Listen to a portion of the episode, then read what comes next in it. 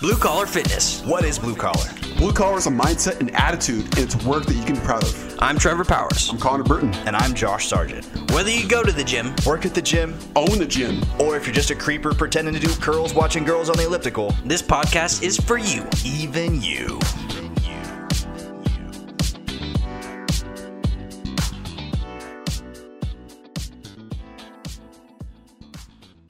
All right, guys, welcome to Blue Collar Fitness, episode 27. This is the last episode of 2020, but not the least. We have a very special guest for you today. I know her as Izzy, but I should have probably asked if I should have, given you a better title than that. She was a very influential person on me during my time at Oregon State as a strength coach intern there, and she's an awesome strength coach who's been there for 7 years now. Correct me if I'm wrong. Depends on what calendar you start on, but I've been there for 10 years, which is like pretty crazy. But four of them were as a student athlete, so six-ish. That's awesome. Yeah, it's been fun. You're tenured now.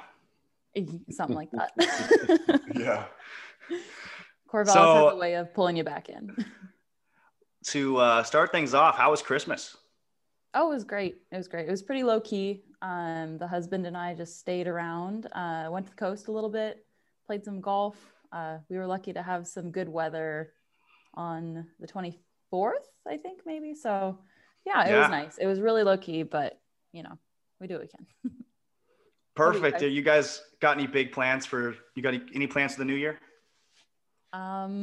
Probably eating some pizza and going to bed at 10 o'clock. We're old now, so we're not that much fun. Staying in is the new going out. Oh yeah, for sure. You're still 20 something, right? You're not actually old. I am still a 20 something. Yes. Right. 21, maybe plus a couple, so. Give or take. Yeah. Right. So let me see here. I sent you a little bit of a itinerary here. We don't have to stay completely on it, but I'll start you off with question one. It sounds like you came very prepared today. So we have. Uh-oh. Did I? What are some things that you have? What are some challenges you faced coaching at the D1 level? Oh, some challenges. I think that I'll phrase this as a up and coming professional. I think learning how to be a coach is a lifelong pursuit. And so what kind of clicked for you as an athlete might not click for other people as an athlete. So I, for my first 5 years, coached who I wanted as a coach, but then you realize there are so many different people out there and people have different goals and different motivations. And so it's not necessarily about what you want to put into their brains, but what can you impart on them that they want to kind of absorb. So that's kind of a challenge. I would say being a female is you're kind of down the middle of the fairway answer. But honestly, at Oregon State, I've had a really great experience. And yeah, I think that here the culture is very much you're just a coach. So if you're a good coach or if you're a bad coach, it's not because of your gender or your sex. And Oregon State, we actually just made another hire, which is super exciting. And we now have 3 female strength and conditioning coaches, which is pretty unheard of at this level, which is pretty cool. And this is a contrast to when I was first hired. I was the first female strength and conditioning coach at Oregon State. So out of our 5 Olympic side with 3 women, that's over 50%. That's pretty insane. So we're pretty stoked. That's awesome. Yeah. And it's just the culture. Some people ask well, do male athletes respond well to female coaches, or do male coaches respond well to female strength coaches, or whatever? But it's really a non-issue here. And I think it's because we have we're good coaches, I think. And 2, we have full support of our bosses and their bosses. Yeah, it's cool. It's an inclusive culture for sure. How do you think we can encourage the next generation of female strength coaches to get out there and, and go for these positions. I know with my experience, it's very limited, but I remember back, you were the only female coach back at Oregon State when I was there.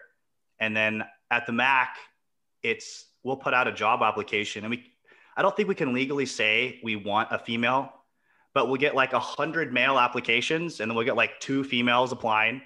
And you know, it's like, you guys are in high demand right now. How do we encourage young up and coming female strength coaches to get into this profession?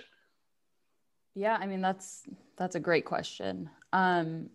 For me specifically, I would say recruitment is probably a really big one. The only reason that I'm a strength coach right now is because somebody said, hey, you like to lift and you're pretty good at it, and you work all the kids' camps, and you seem like this is something that you're passionate about. Would you be interested in doing an internship? And before that, I was like, I didn't even know it was a job that was possible for me, because though I experienced having a strength and conditioning coach, I never saw myself kind of in that role. I thought it was pretty unattainable. And I also had a very non-traditional kind of route into strength and conditioning. I was actually a comm and rhetorical analysis major in college.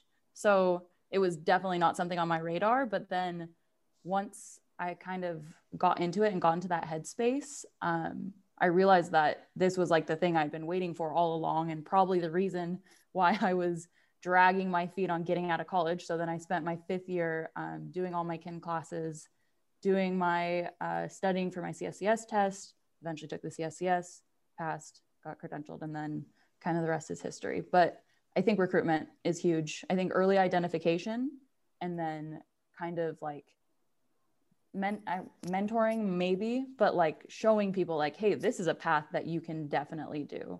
And I would like to believe that now that there are 3 female strength coaches, the female athlete student population like definitely knows that you can be in this job. So, I know our next kind step. Of like, sorry. Oh, so it's just like finding that mesh, because they saw in you the fact that you enjoyed like coaching little kids and whatnot. And they saw that, and then they kind of mentored you and saw that mesh point, and like, okay, you like lifting, you like coaching.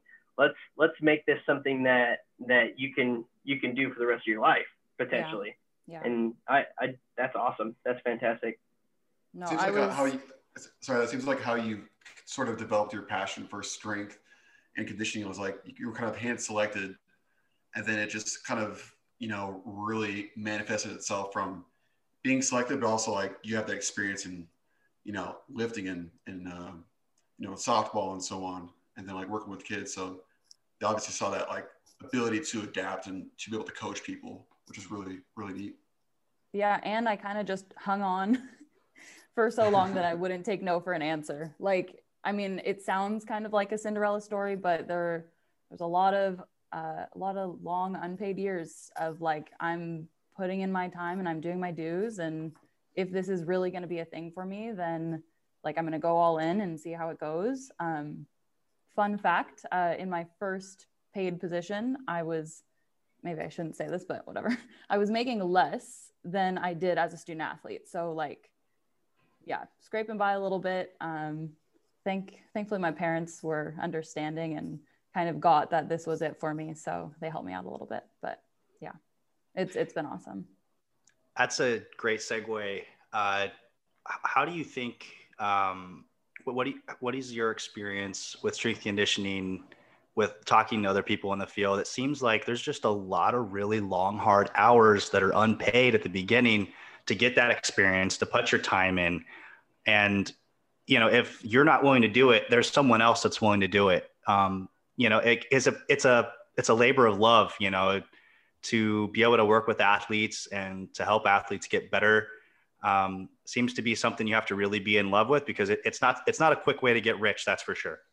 Yeah. If you're doing it for the money, you're probably not in the right field, but yeah, I mean, I think it's a little bit to do with the newness of the profession. there is a large saturation of people that are trying to get in. And I thankfully was able to kind of like skip that first step, if you will, but they're not just going to hire any person off the street. Like you have to do your time, but it's less of like, I need to do X, Y, and Z, and then I will get a job, and more like I need to figure out if this lifestyle is going to be kind of cohesive with what you're willing to put up with. Because the highs of this job are super awesome and so rewarding, right? Like you get to impact so many young people in their most formative years. But then the lows of this job are you don't really have a schedule, and you sometimes have to give up holidays, and you have to travel a lot, and you have to put in long hours. So I thought of that time of my life in like, am I ready to make the commitment to do this job 100%? Because there are a lot of people that come in and want to train athletes and probably could train athletes in another arena, but don't want to wake up at 5 or 4:30 in the morning, get there at 5:45, have a group, have a quick breakfast, go to practice, have another group, and then like end up leaving at like 6:30, 7 o'clock at night. Right. And right. That's so yeah, I mean, it's a trial time. I want to say it weeds out a lot of people. But people who really are into it and want to do it will find a place to be, which is cool. How many hours are you guys putting in there a week, in season versus out season? Does it change at all? I think it kind of depends on the teams that you have. Right now, my teams are in alternate seasons. So in the fall, when one team is in season, my spring sport is out of season and vice versa. So you're kind of always in season and in off season.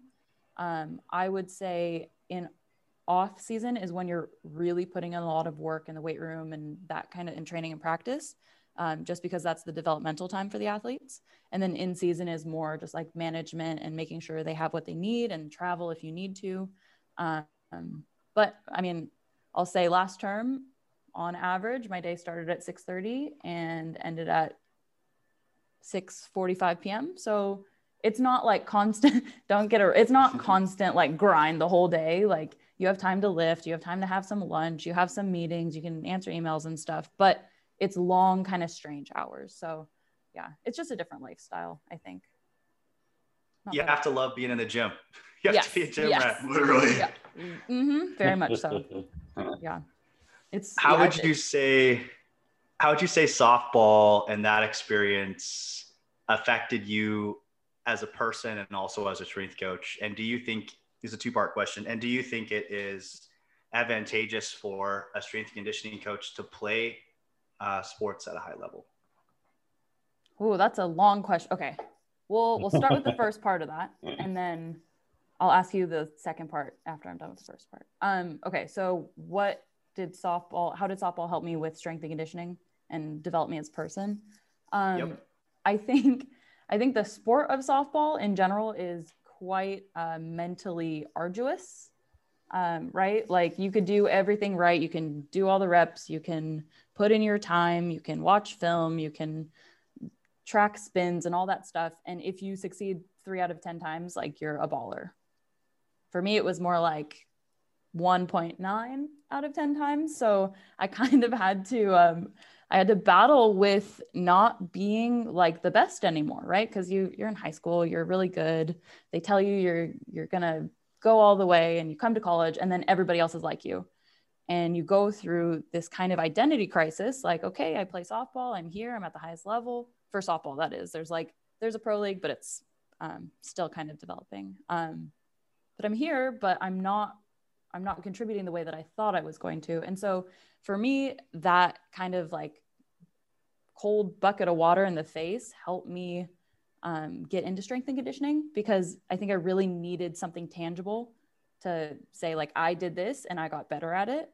Because like I said, like a batting average is such a hard thing to like actually control.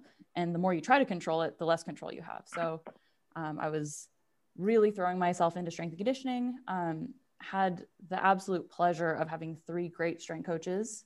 One, Brendan Ziegler, he's at Cal State Bakersfield now, and he was like a hard ass and really like wanted you to be serious, which kind of like gave me a little challenge, which made me excited.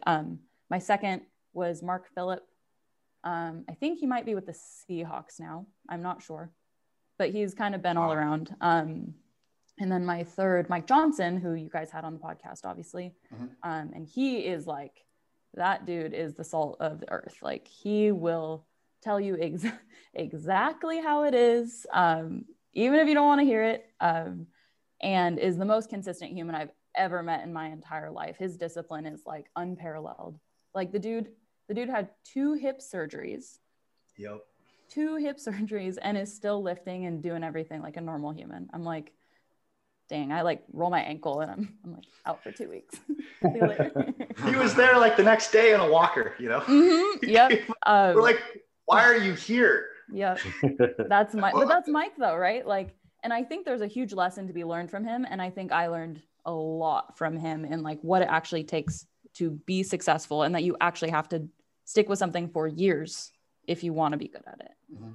So yeah. We see that like resilience and confidence is something that you've learned, because I feel like you and Mike have a shared kinship and relate in that way where you both have resilience and confidence as, you know, strength coaches, because it takes years, and, you know, hip surgery and rolling your ankle is no big deal, or it's not no big deal. I meant to say it's not a big deal, but yeah, I just want to point that out. Like, exactly. Resilience is like a big part of being a strength coach.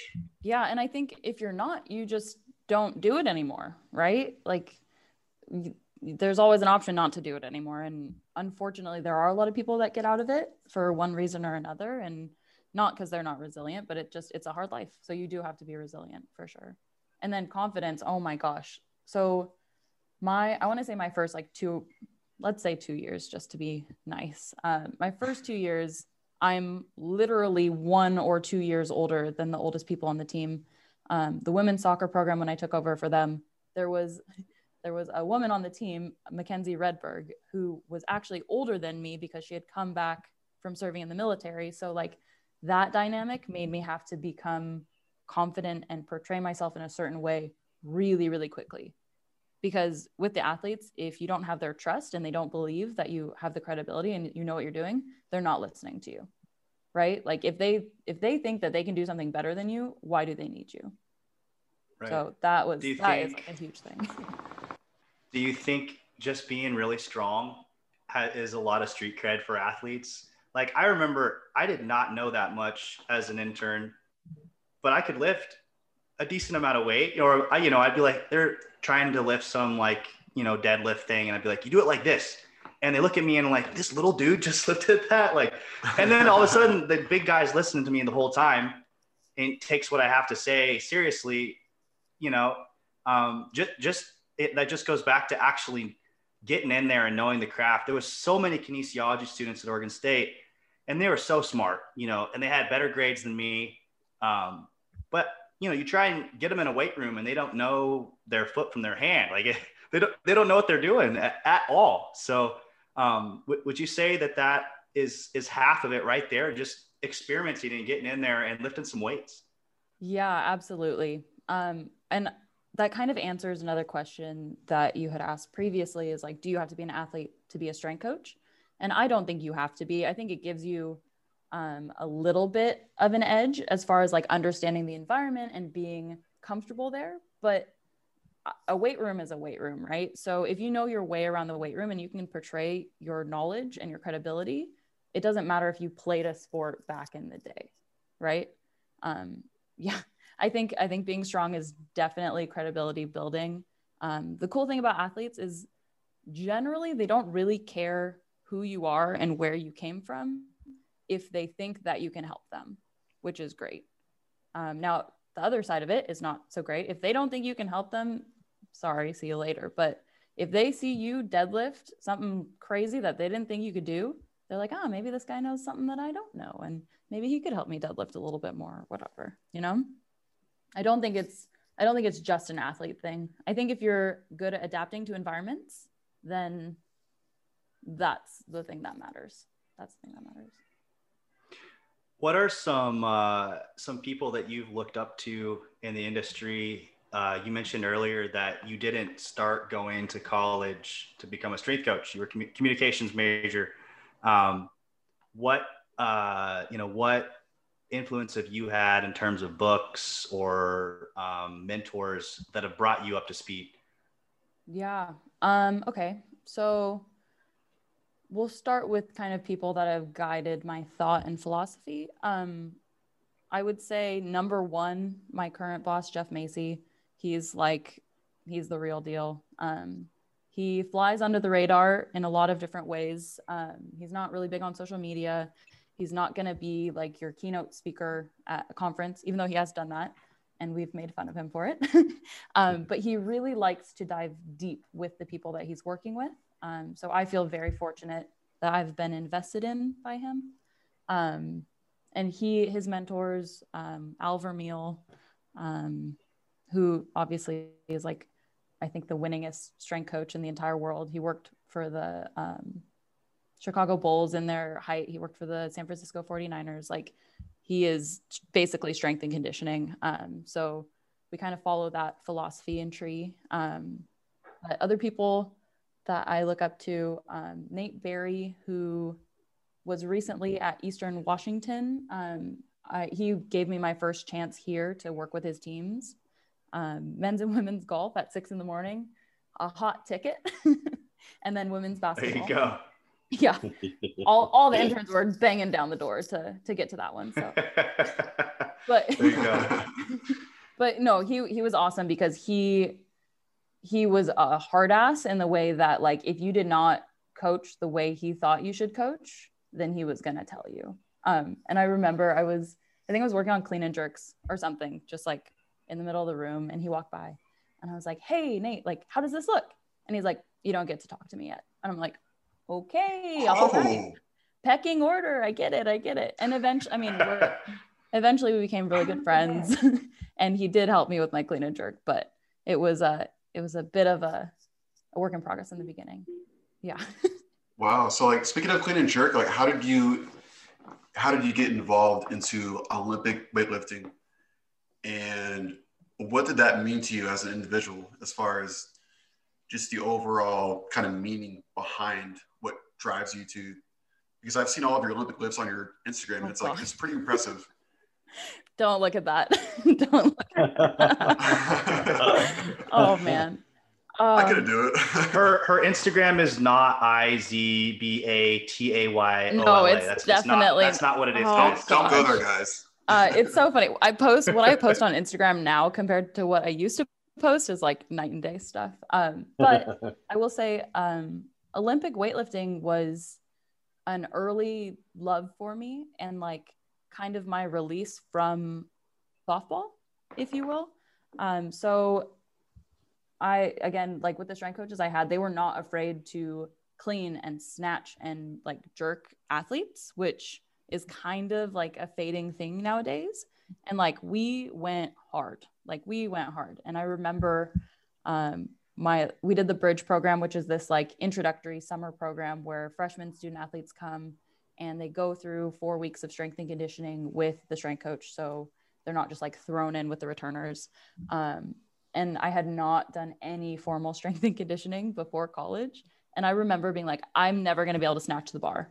Actually, I would forget which one was snatch and which one was clean. And so I'd have like a wide grip and like try to clean it, or like my hands were like super narrow, like a clean, and I would try to snatch it. It was terrible. But I thought I would never be able to snatch the bar, like too heavy. And then over time, like the feeling and the expression of force that comes with the clean and the jerk and the snatch is like so addictive. And the only thing I can really relate it to is like when you're taking batting practice and you hit it on the sweet spot of the bat and it just goes and you don't even really feel like you hit the ball. If you can get into the right positions in a snatch and a clean and jerk, like it's the same feeling. And to me, that was like all I needed. And so I like kind of became obsessed with it. And towards the end of my career, I knew I wanted to do something, and I was in the weight room constantly. And I asked Mike Johnson, and this is actually kind of funny. I was like, "Hey, Mike, I know I want to do something in fitness after this, like compete in something. I'm thinking of either weightlifting or bodybuilding. What do you think?" And he's like, "Those are two completely separate things." I'm like, "What? I mean, you lift weights with both of them." And ultimately I chose weightlifting. I think it was because I was more drawn to the like, what can you do kind of situation. And I didn't have the discipline and heart to like kill myself with a million reps of bodybuilding. Like, props to bodybuilders, but I don't know if I could ever do that. I think like sets of 5 is like intense. So exactly. But, over sets of 5 is cardio. Yeah, oh right? Yeah. I don't know what it is about body. I don't know what it is about bodybuilding, but I've competed in 5 competitions, and it's torture. It always hurts. And like the like the mental diet. Stress. Oh my! Like for me, mm-hmm. I'm very much, because I experienced like 3 out of 10 somebody else controls your fate situation. For me, I was like, I need to be in total control of what weights I do, what lifts I make. Like no one's gonna tell me if I make or miss a lift. Versus bodybuilding is like, you do all this like super hard work and you're training and you're cutting and you're doing all this stuff. And then you walk on stage and somebody else tells you if you're looking good or not. And like, you think you're looking good, but maybe somebody else doesn't. And to me, that's like a lot up for chance. I'm like, just give me the barbell. Put me in a singlet, I guess, but that's about it. and you love the expression of force. Like when you're under the weight and you're able to snatch that weight up, that expression of force is, like you said, addictive. And that's something I would be interested in. Is there a way that the general population or people who are not advanced lifters could benefit from that? Like, could they do meta-small tosses or something similar to Olympic lifting? Yeah. I mean, I am definitely a proponent of Olympic lifting. So if you have somebody who can teach it well, like I say, go all in on that. But medicine balls are another thing that are super awesome and allow you to express force. It allows you to move in different planes, which I really, really like. And I don't know, med balls are also good if you need to like take out some aggression or a little bit of extra stuff on the wall. So yeah, I mean, I think sport is just different ways of expressing force in different planes. And the better you get at that, it's only going to help you. So, yeah. So you had mentioned that a lot of training for athletes has gone from more focus on Olympic lifting to something else. And is that more of a transitional thing or maybe a trendy thing? Like, do you think that's something that might kind of phase out and everyone kind of transitions back into powerlifting or the powerlifting motions or Olympic lifting motions? Yeah, I don't know. It's really interesting because there's nothing new. There might be trends, but there's nothing new in strength and conditioning. Yeah. And I think it kind of depends on like who the dominant voices are at times. I do think weightlifting has had a resurgence recently, mostly because people are like not afraid to attempt it anymore. I think kind of with CrossFit and people being more active on social media. And it kind of depends on who you learn from, right? Because for me, I find the Olympic lifts so valuable for my own training. And I see a lot of results for my own training. So of course I'm going to teach it to my athletes. But if there's somebody that didn't learn it or didn't connect with it in the way that I did, but they did connect with like a kettlebell swing or a weighted jump or something else, like why wouldn't they teach it? You know? So I don't think alternatives are bad by any means. Right. I think they're just alternatives. And as long as you're coaching your athletes and they're moving at different speeds and they're expressing force, like whatever. Fair enough. They're all just different modalities to make athletes better at producing force quickly. Yeah. Right. So whether you're the kettlebell guy or the med ball guy or, you know, trap bar clean guy, I don't know. Why not just teach, in my opinion, just teach a regular clean, you know, that might be a new one for me. I haven't heard that one. Trap bar clean. Nice. I'm just trying to think about how that could work. It won't work.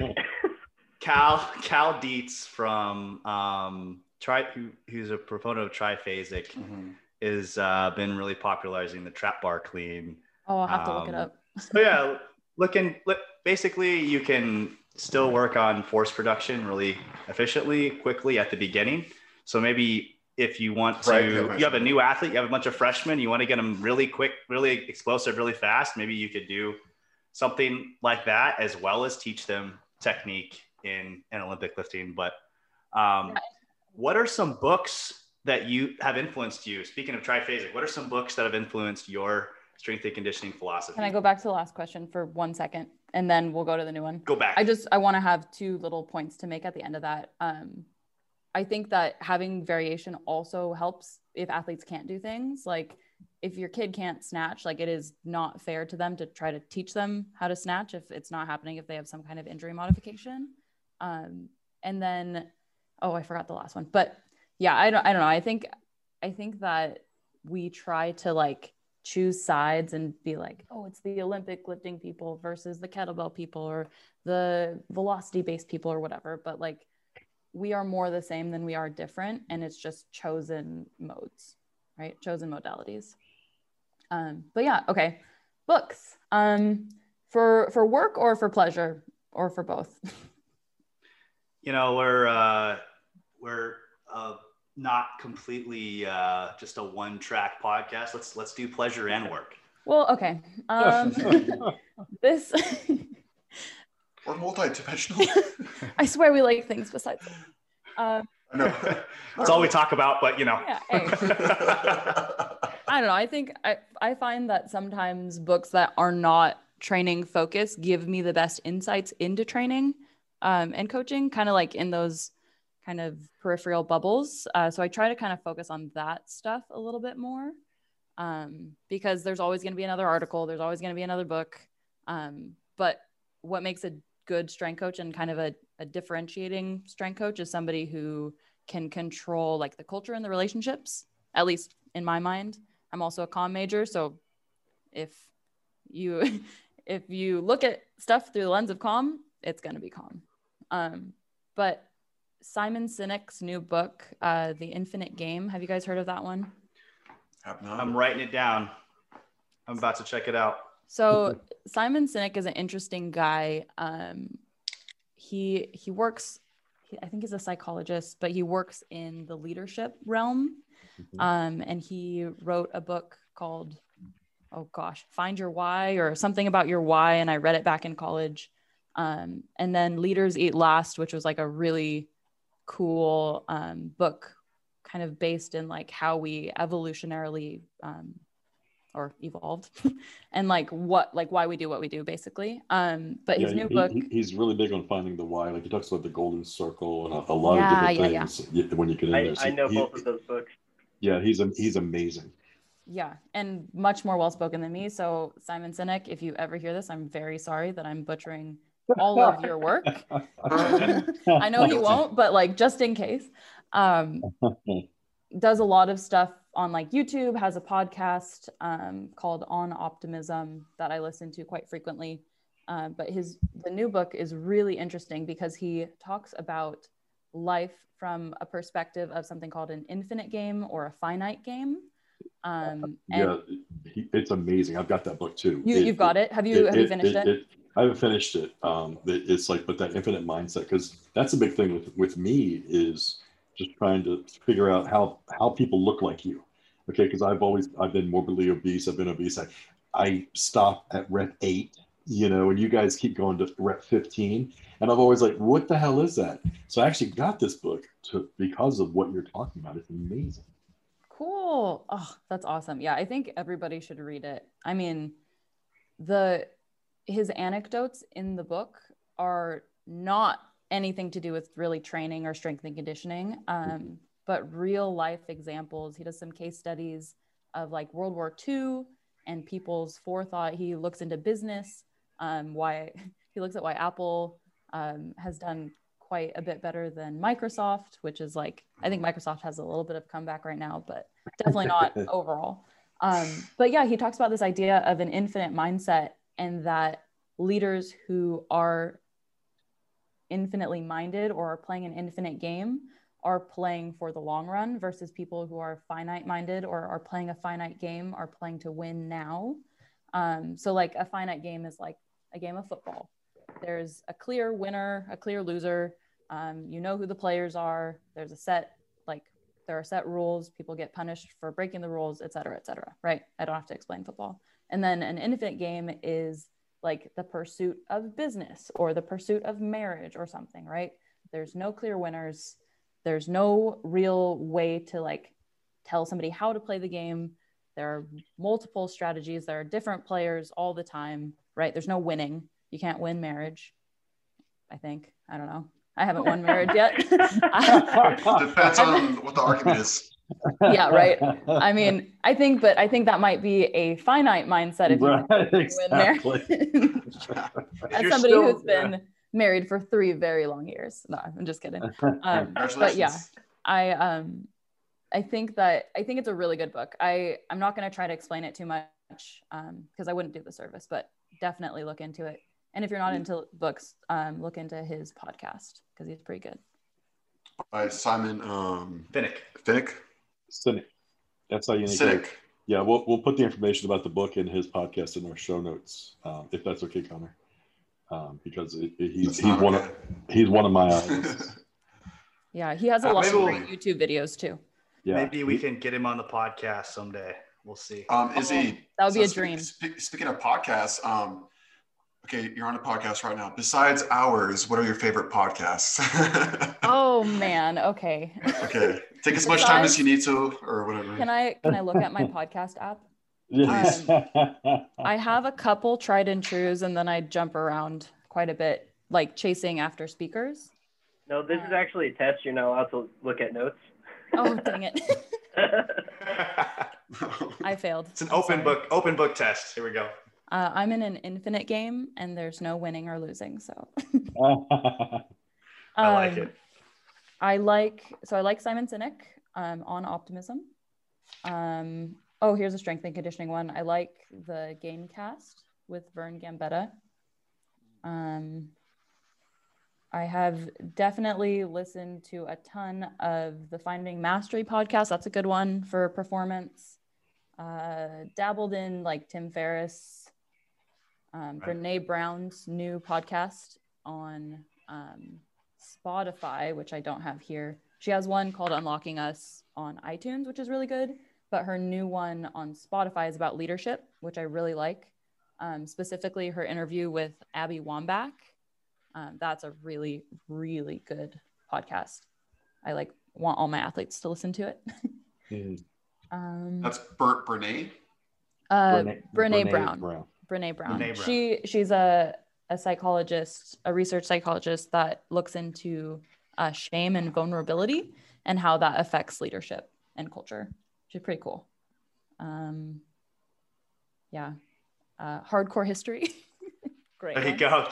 That's a good one. That one's 99 cents each, right?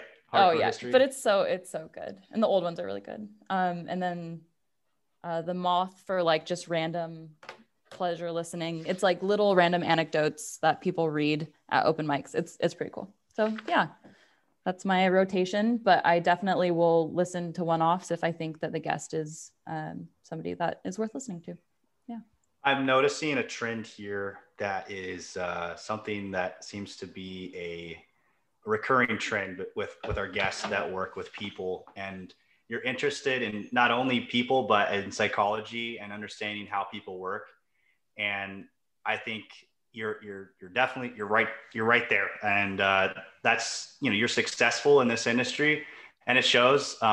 Would you say that understanding people and how they work is just as important as the nuts and the bolts of getting people stronger in the strength and conditioning world? Oh yeah. I mean, I think that in strength and conditioning, it is not easy, but more or less it's a simple endeavor, right? Like we're preparing the athletes for sport. We need to remember that what we do is not their sport. They have their own sport. We're just helping them with it. But the complex thing is getting them to do it, right? Having them buy in. Jeff has this saying, insist and assist. So the insist is establishing goals and standards and like letting them know what they are. So I'm insisting that you do this because of this. And then the assist part of it, which I think of as the communication part, the culture part, the compelling part, is basically all of the intangible, right? It's coaching them, it's communicating with them. Do they understand what they're doing? Do they understand why they're doing it? And so that assist part is like really the part that I'm interested in because the insist, like, again, a million smart people in the world, but if they cannot communicate it, and if they cannot compel their athletes to do it, if they cannot get the trust of their coaches, like it's kind of all for naught, right? You might as well just look in a book. I think you're right there. Easy segue here. And and you don't have to, this is a huge, huge topic, but what is your lifting or strength and conditioning philosophy? If you know, it's been what, 10 years now you've been in the game. I think you've had enough time to solidify some stuff, some things maybe you would want to pass on to the next generation of up and coming strength coaches or athletes. Yeah. Oh, that's such a hard one, right? Because a philosophy, I think, is a lifelong pursuit. And as soon as you think you know something, you're ignoring something that you could learn. Right. But right now, what I can surmise in a short little tidbit is, it is, to me, I'm very much a generalist. I want to make sure that the athletes are robust, they're resilient, they're adaptable in moving in different directions. They're smart, right? So it doesn't necessarily matter the like programs that you put them through, but are they learning? Are they learning what they're doing? Because my biggest regret of being a student athlete was just doing the program, right? I did all the reps, I did all the sets, I jumped when they said jump, I ran when they said ran, and I did the summer packet when they gave me the summer packet when I went home. And at the end of it, kind of in this transition period where I'm like, I'm gonna try bodybuilding or weightlifting, somebody who is completely ignorant to like what's actually going on. I realized I didn't know what I had been doing. So it's my goal to teach them why they are doing what they're doing. And so that they, if they choose to train in the future, or after they leave here, they will actually have learned something over their career at Oregon State versus having just like plugged and played. So I know it's not really a philosophy. I could tell you, like, I prefer Olympic lifting. I am a big proponent of the squat. I like to be balanced in the body. I like to do total body, like, but I don't think that is like, that's not why I do this job, right? I like training because it makes me feel good. I know that I can make my athletes better, but I also want to teach them something, and I want them to be more resilient people and like better humans, which is like such a cliche thing to say, but when they leave, they need to be more prepared than when they came. Is that good? You're building, you're turning kids into young adults, and you're teaching them to fish instead of just giving them fish. Exactly. Thank you. That was much more succinct. And I think that college is such an insane time in someone's life, right? Like for most people, it's the first time that they're leaving their house. They don't have their parents to kind of be that safety net, to make them food, to make their decisions for them. And for me, if I can take somebody who is supposedly in the top 5% of what they do and bring them into a room where they're a beginner in the most formative time in their life, where they're used to being the best and they're not the best, I think a lot of really, really good work can be done there, because they have to embrace the mindset of being a beginner. They actually have to do the work and put the reps in, right? Because you're not going to get stronger if you don't lift the weight, right? Right. Like guarantees not what does Mike always say? Results are not guaranteed. you right. Have to do the work, and it kind of exposes some things. And I think that how athletes are in the weight room very much reflects who they are kind of as people at the time, and then who they are as players or athletes. So it's a very telling arena. Character building. As a strength coach, yes. You are in a very unique position, because you're kind of in a, you're an authority, but you're kind of almost can be an ally to the kids, because they're sport coaches. If they're completely honest with them, with what's going on in their life, they could lose a roster spot, or they could risk their scholarship. But do you think that you've kind of been able to be there for some of these kids as a mentor and things outside of their life? And becoming adults as opposed to just getting stronger? Yeah, I mean, I hope so. I hope so. That's what makes it fun to me, is to see that progression. And yeah, I mean, obviously athletes are really close with their coaches because previous to them coming to the college or the university, they sometimes have like 3, 4, 5 year relationships from the recruiting process. But it is kind of fun when like they're in the weight room, because athletes are in the weight room almost as much as they are practicing, and you get to know the kids because they're generally perfectionists and afraid of doing things wrong. And I try to encourage failure, in a safe way, right? Like we teach them all the safety measures, but like putting themselves out on a limb and being vulnerable and seeing what happens, versus in practice, they are sometimes really scared to mess up and are not going to take that risk in front of their coach because they want to look good all the time. I tell them like, hey, like this is a learning room. Like the only way you're really going to get better is if you try to strive a little bit and try to fail. And I think when you open up that door for athletes that have that pressure to be perfect all the time, you really, really connect with them on a personal level. And I am thankful to have kind of been in their shoes, so I can share my anecdotes and how I also had been in that same place. They laugh when I told them that I tried to clean a snatch and snatch a clean. So yeah, and I have athletes that I keep in touch with like to this day that I had 5 years ago, and they're all doing their own thing and they'll check in or send a Christmas card or something. Been to a couple weddings, so that's fun. I haven't officiated a wedding. That's Mike Johnson's status, but definitely have good relationships. That's true. Sure. Yeah. He mentioned that when he was on the podcast last time, and I didn't doubt it for a second. I was like, you know what? Yeah, that guy, you can tell he genuinely cares about his athletes. He genuinely cares about people. Yeah. And I think that's what we want to do on this podcast is we want to share with our audience the stories and the energies of people that genuinely care about people and making the world a better place. You'll hear about the Dan Johns, you'll hear about these people that are very influential on social media, but there's people just like you, Izzy, that are changing people's lives daily, that are really intelligent, influential people that their message won't necessarily be told unless someone is like, hey, would you tell your story? Would you share who you are and what you do on our podcast? And that's what we want to do, Blue Collar Fitness. That's the name, that's the philosophy, that's the whole thing. So thank you for coming on. Oh, and thank you guys. This has been such a pleasure. I really appreciate it. You're welcome. It's been fun. Thank you so much, Izzy.